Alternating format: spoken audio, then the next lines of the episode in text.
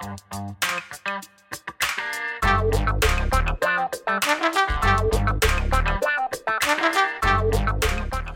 guys, Montel here, and welcome to this edition of Let's Be Blunt with Montel.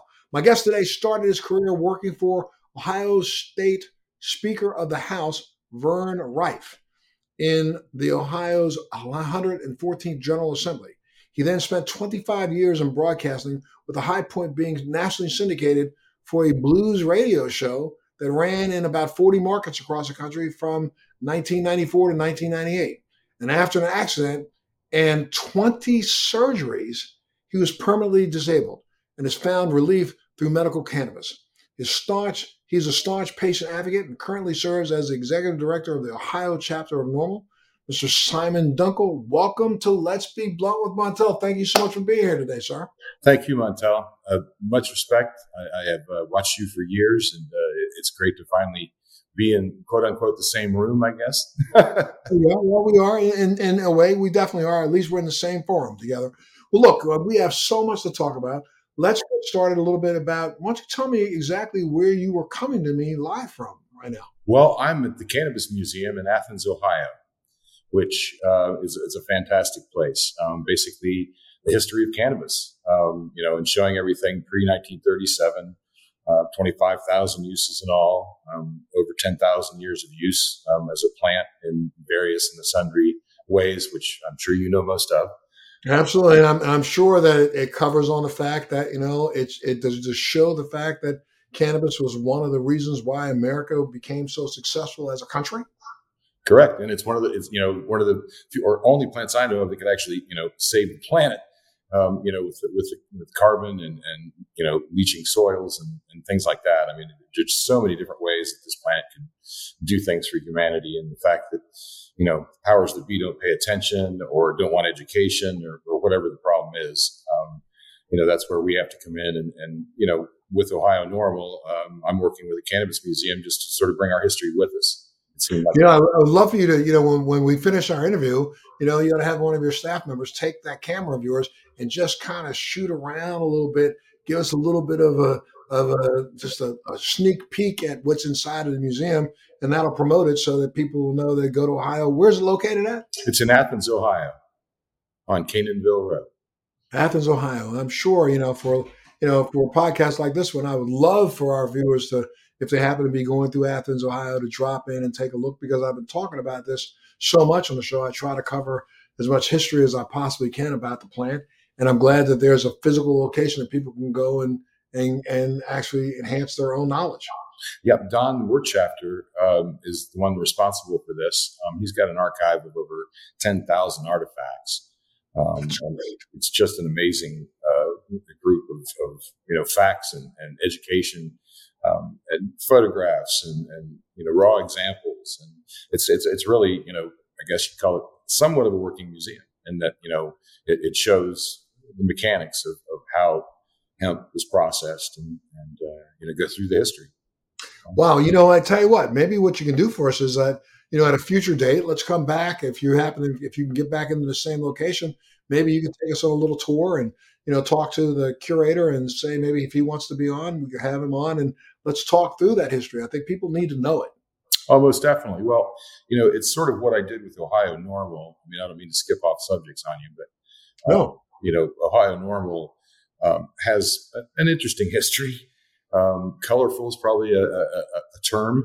Um, and what happened was uh, NORML National um, came to me and said, We'd like you to be the executive director of Ohio NORML. They did that because I proved that the Ohio medical marijuana license is strictly for purchase, not use. Um, that meaning, you know, when you do the transaction in the dispensary, that is covered. But when you hit the door, it's 1974 you know, legal jurisdictions can do whatever they want, state agencies, state groups. Um, it's a you know, scarlet letter license, and it's just disgusting. And they know they did it. You know, they know. Wow. Well, before we get to that, because we are going to get to that, let's back up a little bit and talk a little bit about your past. Now, you worked for, worked in the General Assembly, and came from a family of lawyers, judges, so you know a little thing or two about the law and your civil rights.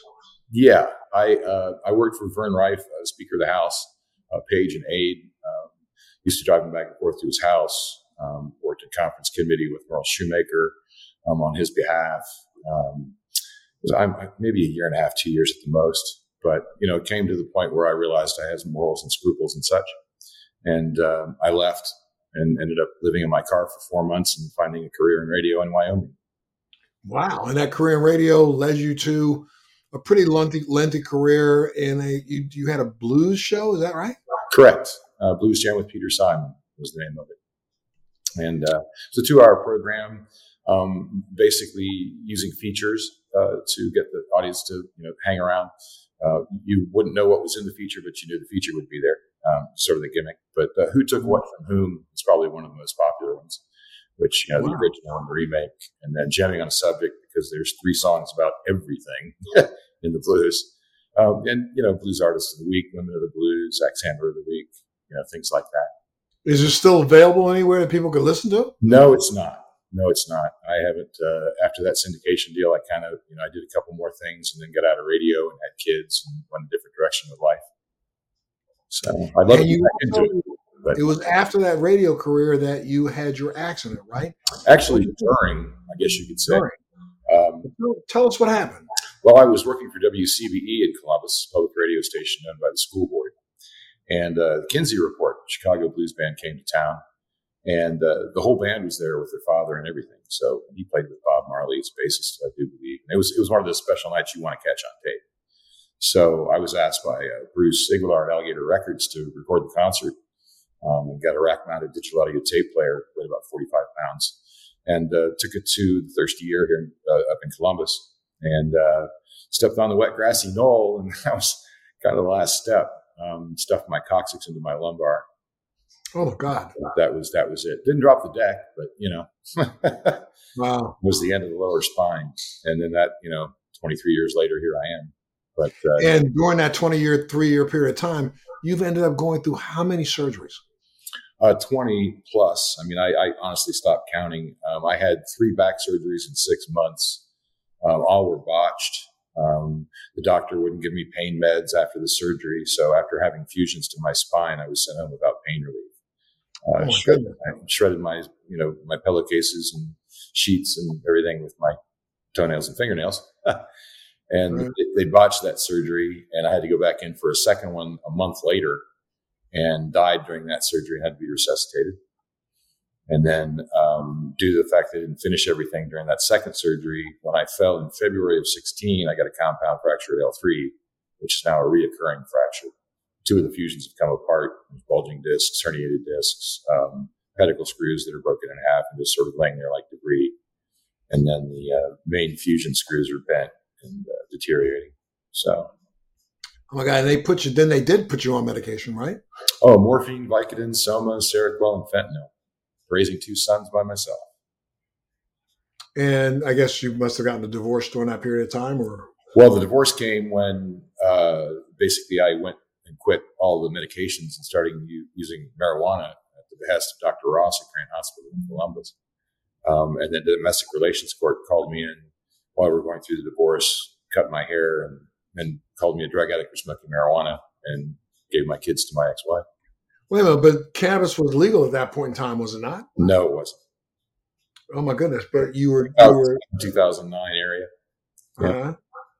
So they labeled you a drug addict, took your kids away. Correct later on now when did cannabis finally become legal medically in ohio? Gosh i guess it, has been five years at this point so 2018 2017 18 um, yeah. And were you able to testifying in the legislature back about 2012 well you you had turned to medical marijuana back in 2009 so 2015 and now becomes legal. I mean I, I guess it just seems so ridiculous that you know, the courts made the decision that they made, where now they would not make that same decision, or would they? Um, it's Ohio. I mean, you, you, just don't know what they're going to do. I mean, it, it's really a nightmare in the state. Um, you know, the FBI came out last year and called this the most correct political system in the country. So I, I would have to concur with that. Um, because I mean, you know, they, they do these things where, you know, like with gambling, they came out, it failed. They took everybody in the back room and made a deal. You know, the issue three failed they went, you know, the marijuana issue. They went in the back room, made a deal. Now we have medical marijuana, which is just uh, uh, scary. I mean, that's the best word for it. because it's just nefarious in its in its existence. Well, let's slow down for a second. Let's go back. So, how does medical cannabis help you? What's it done for you? Oh my gosh! Well, I went from 38 medications to eight. Um, you know, I quit wow. uh, the morphine, Vicodin, Soma, Seroquel, fentanyl, cold turkey. Um, and yeah, I mean, it's just it's for me, it's like a, a, a I don't know if you're familiar with a nerve block, but sure. it's similar to that in the fact that it's a mental block for me. I can focus on other things. I can write. I can create. I can you know. Uh, concentrate, read, you know, do things I can't normally do because I've had, you know, those 20 plus surgery procedures or, or ankles, knees, you know, spine, shoulders, hiatal hernia. So there's pain coming from every direction in my body. Oh. And, um, it's, it's, it becomes mind over matter, but the marijuana really, the cannabis really is, is the kicker that, you know, lets me cope, you know. So now, when the, the law finally passed and changed, did that reverse the decision about your custody, or did it change anything about that, or that just stayed in its place? Not at all. I mean, I, I walked around with uh, copies of the state and federal constitution in the Grandview Heights School District in Columbus, daring superintendent of schools, principals, teachers, you know, to cross me and take me to court because I didn't recognize the county court decision. And, you know, I would show them how I qualify to see my kids as a regular citizen and a disabled citizen, and why that you know I don't have to recognize the county court decision. And if they did, we'd end up in federal court with a discrimination lawsuit. It would cost them ten thousand dollars to talk to me. so wow. They uh, listened, didn't do anything, and I was in contempt of court for twelve years without being hauled in. That's great. But now let's talk a little bit more about just what's going on in Ohio. I mean, so they have transitioned to a medical marijuana state yet they still arrest patients once they walk out the door of a dispensary. Correct. Um, and they did that. I mean, there's one case where there was a family in Celina, Ohio, uh, parents and two kids uh, with licenses, went to the dispensary. Each parent went in without the child, came back to the car with their you know medication, got in the car, two blocks away, got stopped with the police. They had job and family services in tow, took the kids on site, um, took them three years to get the kids out of foster care. They ended up with five years of community service for going to the dispensary. Well, that I mean, how does how does that? You've got experience in the legal system and experience in the legislature. I mean, how does that how does that go down in a state that has a clear mandate for medical cannabis? Right there is the first flag of it's for purchase, not use. Because if it was for use, that would have never happened. You know, and the state has done nothing as far as putting any anti-discrimination or limitation on agencies or anybody else. The mantra with these people is we don't recognize the license, the medication, um, or uh, the system that it's functioning in. And that's county court, state court, hearing board, um, you know, everybody. But explain to me how that can be if it's a law that's on the books. I can't. That's the problem. That's can anybody? Pardon me? I said, can anybody explain that? Um, I haven't heard anybody yet. I mean, I, I spoke with Ethan, constituent relations in Governor DeWine's office, and he literally laughed at me and told me that I was right. And the only way I could change it would be ballot referendum or the legislature. And, you know, my pivot is class action lawsuit or federal injunction because you sold a license to people, took the money, uh, probably about $28 million if they paid 50 bucks a head, right? 566,000 people and it was a false pretense. And people view it like it's a fishing license. You know, you can eat the fish, right? Well, you can't smoke the weed. I mean, you can, but you know, you're at risk just like you were without it. And you know, the, the money that the state's made in this whole situation makes that FirstEnergy fraud look like a picnic. Because I mean, they've set up a whole system where they've money, made money off of everybody. You know, the cultivators, the the dispensaries, the whole line of money, and it's all basically a fraud because it's for purchase and not use. And then we've got the quality of the medication, you know, the, the, the edibles and medication. There's no oversight from the health department. So we have no idea what's in this stuff. And then when you try to test it, there's a codicil in the law that if you test your product, you could be arrested. Whoa, whoa, whoa, whoa, whoa. Let's explain us. That's that. It's there. You know, you, you take a look. it's, you know, I mean, it's like I can't, I'm not allowed to take pictures inside the dispensary, yet I did because there was a sign that read the health department is not involved with processing of, you know, food or medication in this program. Food allergens are present. And I can send it to you if you'd like to see it. But yeah, and I could be arrested for having that photograph and having taken it. And if you went out and did a third party testing on your product and came back with results, they could actually prosecute you for that? But at least revoke my license at the minimum, yes. Violating wow. the program. How are Ohio residents, you know, uh, navigating this craziness? Well, uh, Ohio State um, and the state paid for this uh, has done an annual study. Um, it's in its fifth year, and they're compiling the study right now. Um, but they can only compile the information; they can't advocate. So that's where we come in. Um, we want to take those five years of studies, and instead we meaning NORML, we meaning NORML, we meaning NORML, yeah. Um, and take those five years worth of studies and you know speak the truth and reality what the study says because the, the legislature just construes it in their direction they're, they're not concerned about the truth the reality the patients or any of it and they keep proving that point um, president pro tem uh, of the senate got up in front of the senate bill 9 committee and stated that uh, you know only 50% of the licenses aren't being used yet uh, the actual reality from the study is it's 72% of the licenses aren't being used which I think right there tells you, hey, if the obvious thought is I can smoke marijuana if I have this license, doesn't matter where I get it from, no one can touch me. And that is not the case. So now, even though there's a medical program that's in existence, people can get a license that they had to pay for. They can go into a dispensary, they can buy the product. But if they walk out of the store with the product, then they can be arrested. Correct or harassed by state agencies. Bureau of Voc Rehab won't work with me, has declared me unemployable because of my marijuana use. Uh, and and how about do you have access to other medical services in the state? Problem is, I've been to six hospitals in three cities, and they are discriminating against me with all their power. Um, Cleveland Clinic being the latest. Um, I had a meeting with my primary care physician trying to organize my issues uh, last week, and he said that the Cleveland Clinic is regressive when it comes to marijuana use, and that's my problem. And but I, I, I, thought the Cleveland Clinic was doing some studies on marijuana. Were they not? I, I do not know. I've asked them. I've, I've approached to basically help use the Cannabis Museum's archives to, to show them, you know, ways it can be used and has been used, interactions, you know, things like that. And they basically tell me to put it in a written form and submit it to their board, and they'll get back to me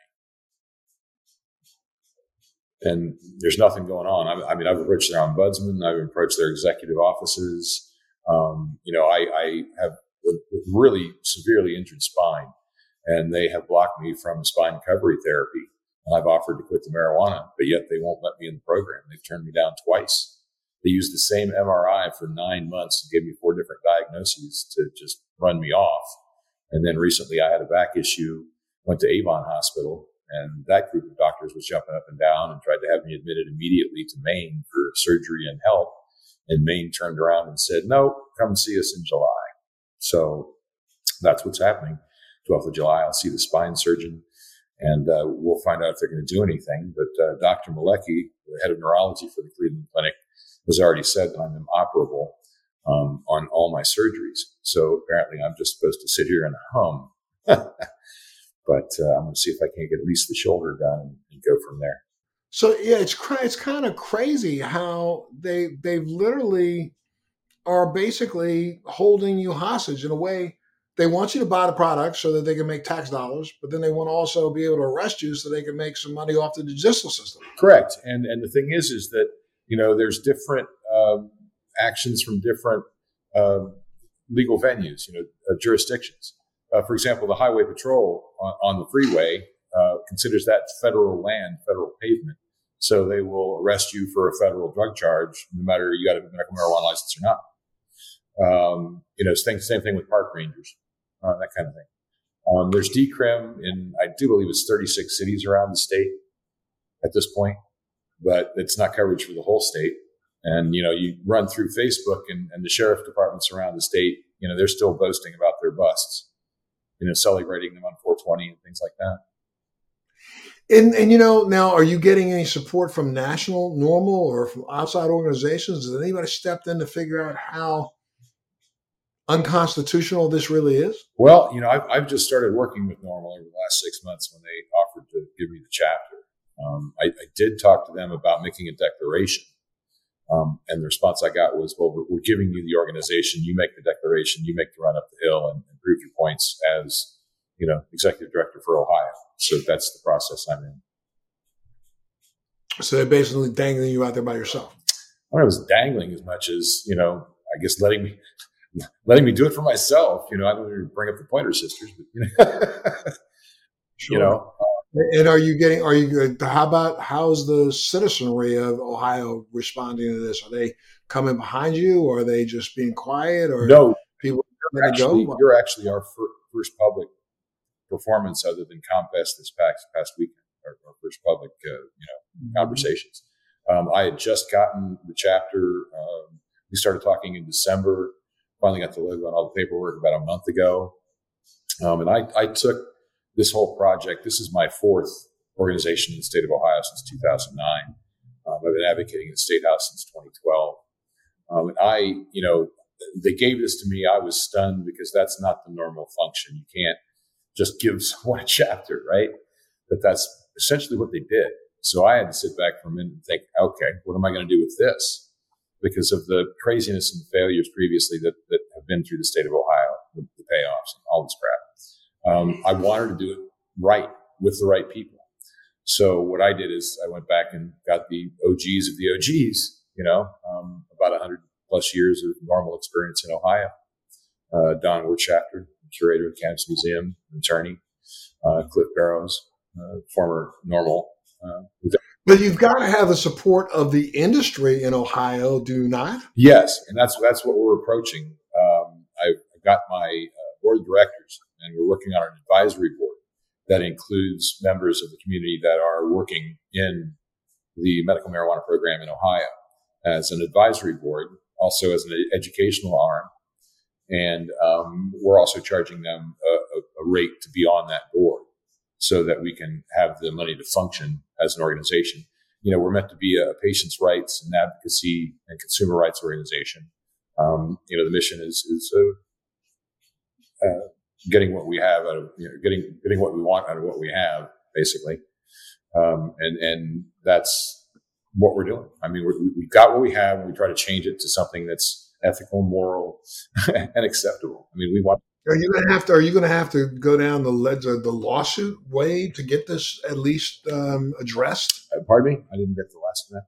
Are you going to have to? I mean, you're going to have to file a lawsuit against the state to get this addressed? Well, I mean, when you have the constituent relations people at DeWine's office laugh at you and tell you that you can only do it through ballot referendum or going to the legislature, I don't see an alternative other than possible class action or some sort of injunction, whether it's state or federal court but the problem you have when you start going to court in Ohio, uh, like there was with the decrim issue, it went to court and basically every social situation from there on out that someone would try to make change was affected by the way that the judgment came down on the decrim stuff so that it, it makes it harder for people to change things by the way that that judgment was written and executed.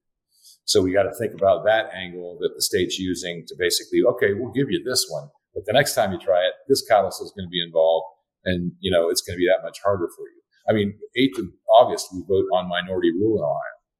Um, you know, you have to have sixty percent of the vote to get anything passed on the ballot or through. But now, what would your ballot be? The ballot would be to go ahead and and adhere to the law that was already passed and put in place. I, I don't. I don't understand where how how do you battle this? That's the thing we're trying to figure out. I mean that that's where we are, and you know we are currently discussing class action lawsuit and injunction. Um, you know we, we want to gather the patient stories and add those to the studies that are being done annually um, by Doug Berman and Deepa at Ohio State Moritz School of Law. Um, and then basically turn the information on the legislature and say, "Hey, this is you know this is all your study, and this is what we're finding are you are you going to change this, or are we going to be forced to go to court to change it? Well, what can folks in Ohio do to help make a difference? Honestly, call your legislators. You know, tell them why did you create something that's going to get me arrested? That's going to destroy my family. It's going to give you the opportunity to, you know, be the heavy, be the big brother. You know, you're setting people up. You know, here's your marijuana. Oh, by the way, here, here's here's your handcuffs you know, and it's just, it's not, it's not ethical. It's not moral. It's not constitutional. And I can't believe that the feds haven't stepped in and done something with this. Because, you know, the way Ohio did it in the first place, they basically went to the schedule of substances and said, oh, we like that one, and pulled out marijuana and made it a Schedule Two in Ohio. I don't know any state that's ever gotten away with changing federal law. Oh, I think the state of Nevada did um, change the scheduling of cannabis, and it hasn't reverberated internationally, but I guess or nationally. But I guess if Ohio gets in, could follow that same track. Um, Nevada state law did uh, change their their um, status. Right. Well, and that's and that's the thing is that you know how do you do that and then take no action? So we have this legal chasm in 40 states between state law and federal law, and it seems like they're using it as a way to just crush people in their lives for using marijuana because the feds aren't moving on anything. And but now you got an industry. You have an active industry in Ohio that's making money, that is paying taxes. What are what are the other industry representatives doing to help move or to, to help fix this issue? Um, I, I, haven't seen a whole lot. Honestly, it's it's more about making more money and getting more power. Um, they've put up regulate marijuana like alcohol, um, which they're trying to get signatures for. There's House Bill 168. Uh, there's the amendments for Senate Bill 9 uh, which is the you know correction bill for the state program as it stands now. There's an anti-discrimination amendment attached to that. Um, I spoke to the ranking Democrat on the subcommittee having those hearings now, and they told me that I was trying to Noah's Ark the bill um, by wanting the health department involved and wanting you know all the things basically we started to discuss here. Um, and you know, to me, that implies there's a flood. There's a problem but they don't want to, you know, they don't feel like it can get through the legislature if you put too much in it. That you know, it's not gonna, it's not gonna surpass the political, you know, construing of the legislature and the Senate, the House and the Senate. But see, I'm, I'm, I'm a little confused when you say put too much in it. All you want them to do is adhere to the law that they already passed that said that medical cannabis was legal. I'd like it for use. I'd like to be able to use it without getting arrested. And, and and it, it doesn't. It just says it's legal for sale, but it doesn't say it's legal to use. Well, no, that's the thing is that it's not written out. I mean, that's the thing. You've got 72% of the licenses out there right now are not being used. And that's the Ohio State study that says that. So obviously the common thought between everybody is, oh, I bought this license from the state, so I can use this freely, openly. It doesn't matter where I get it. And, and that's not the case. Um, and, and, you know, that's the perception now. And, you know, the state, I mean, if you look at the whole thing in the big picture and what they've done over the, all these years, you know, there was intent, there was, you know, motive, action. I mean, it's all, it's just stunning. I mean, they just, they did it. You know, they gave us a license to use or not use, but, you know, purchase and not use. And it, over and over again, it comes up. I mean, EMS transportation. I was denied EMS transportation in November of 21 because the guy knew I was a medical patient and didn't approve of it. An EMS shouldn't get to tell me I can't go to the hospital because he doesn't like weed. Correct. So absolutely, uh, you know, it just it, it just keeps going, and that it's the it's the disease that keeps on giving. You know, the disease of corruption. And is there is are you getting any support from outside of the state of Ohio? No, not yet. Not yet. I mean, like I said, I've just started all this, and you are our, first, you know, public interaction other than ComFest this last weekend, which we didn't advertise. We had about 45 people there. And uh, it's the first audience I've left slack jawed in my career. So, you know, uh, they couldn't believe it either. And um, I, I, honestly don't. I mean, I'm not necessarily numb from it. I consider myself a stoic. So, you know, not a lot gets to me.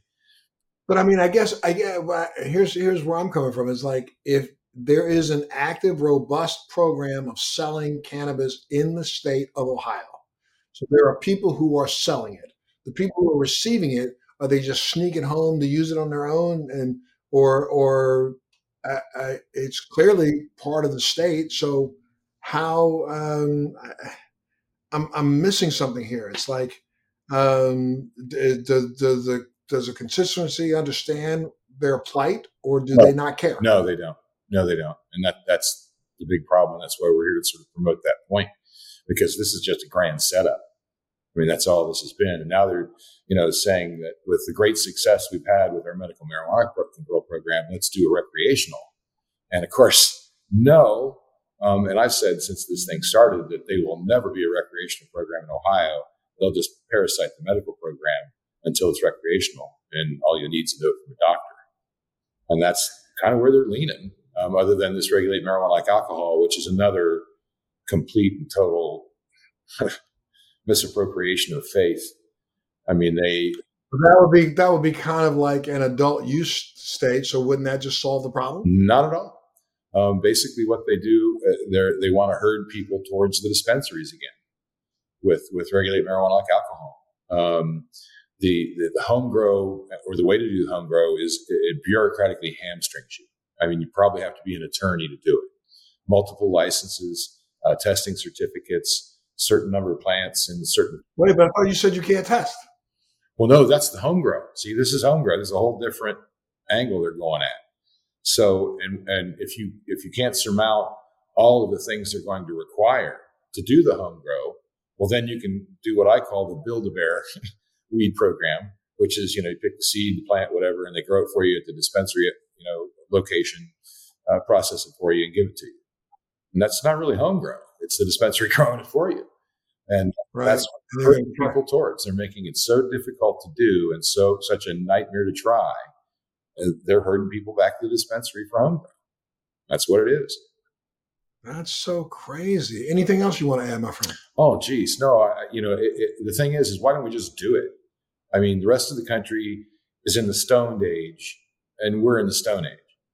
You know, I mean, I don't, I don't get it, and I, I don't understand how. Uh, God bless her. You, you bring, you know, Brittney Griner back to this country, to a place that lets something like Ohio exist. Right. So, you know, if you want people to help out or get involved, where do you want them to go? Uh, actually, go to the Cannabis Museum site, or you can email us at um, Ohio NORML BOD at g- gmail.com. Okay. Well, I hope you can you can break through this bureaucratic ridiculousness. Oh yeah, I mean, I talk about setting up a population. I mean, it just and how they continually get away with it and there's no reaction from the FBI or the Justice Department or you know Sherrod Brown or anybody like that. So, well, you're right. Or even Biden, who claims that he wants to figure out how to fix this. Yeah, I mean, I don't know how you fix it when you ignore it. Right. You know, I mean, Ohio's probably the worst, but it's not the only state doing this kind of thing. Well, Simon, I got to thank you so much for being a part of the show today and, and helping us understand what's going on on the ground. I hope Ohioans will reach out to you to give you support of what you need to get this thing done. Thanks very much, Montel. I enjoyed being on. Look forward to doing it again when we have some progress. Absolutely. Please, and keep us posted on what the progress is because I'd love to be able to talk about it. And again, like I said, I wouldn't, I would really like to have a look around in that museum. So if you can get the curator to give us some information, we'd love to be able to have him on also. Sure. You can pick up the computer right now and walk you around a little bit if you want to. Well, yeah, you know, um, I tell you what, let's do it this way. You shoot it first, then we can send it in, and then Keith can do his magic to it and make it look all pretty and stuff. We'll do that. We'll do that. Sure thing, sir. Well, thank you so much for being a part of the show today. I thank all of you for tuning into this edition of Let's Be Blunt with Montel. Thanks for joining me on Let's Be Blunt with Montel. Please make sure you're subscribed and hit the bell to be notified when new episodes post each week. We'd love to hear your feedback also, so please send us your comments.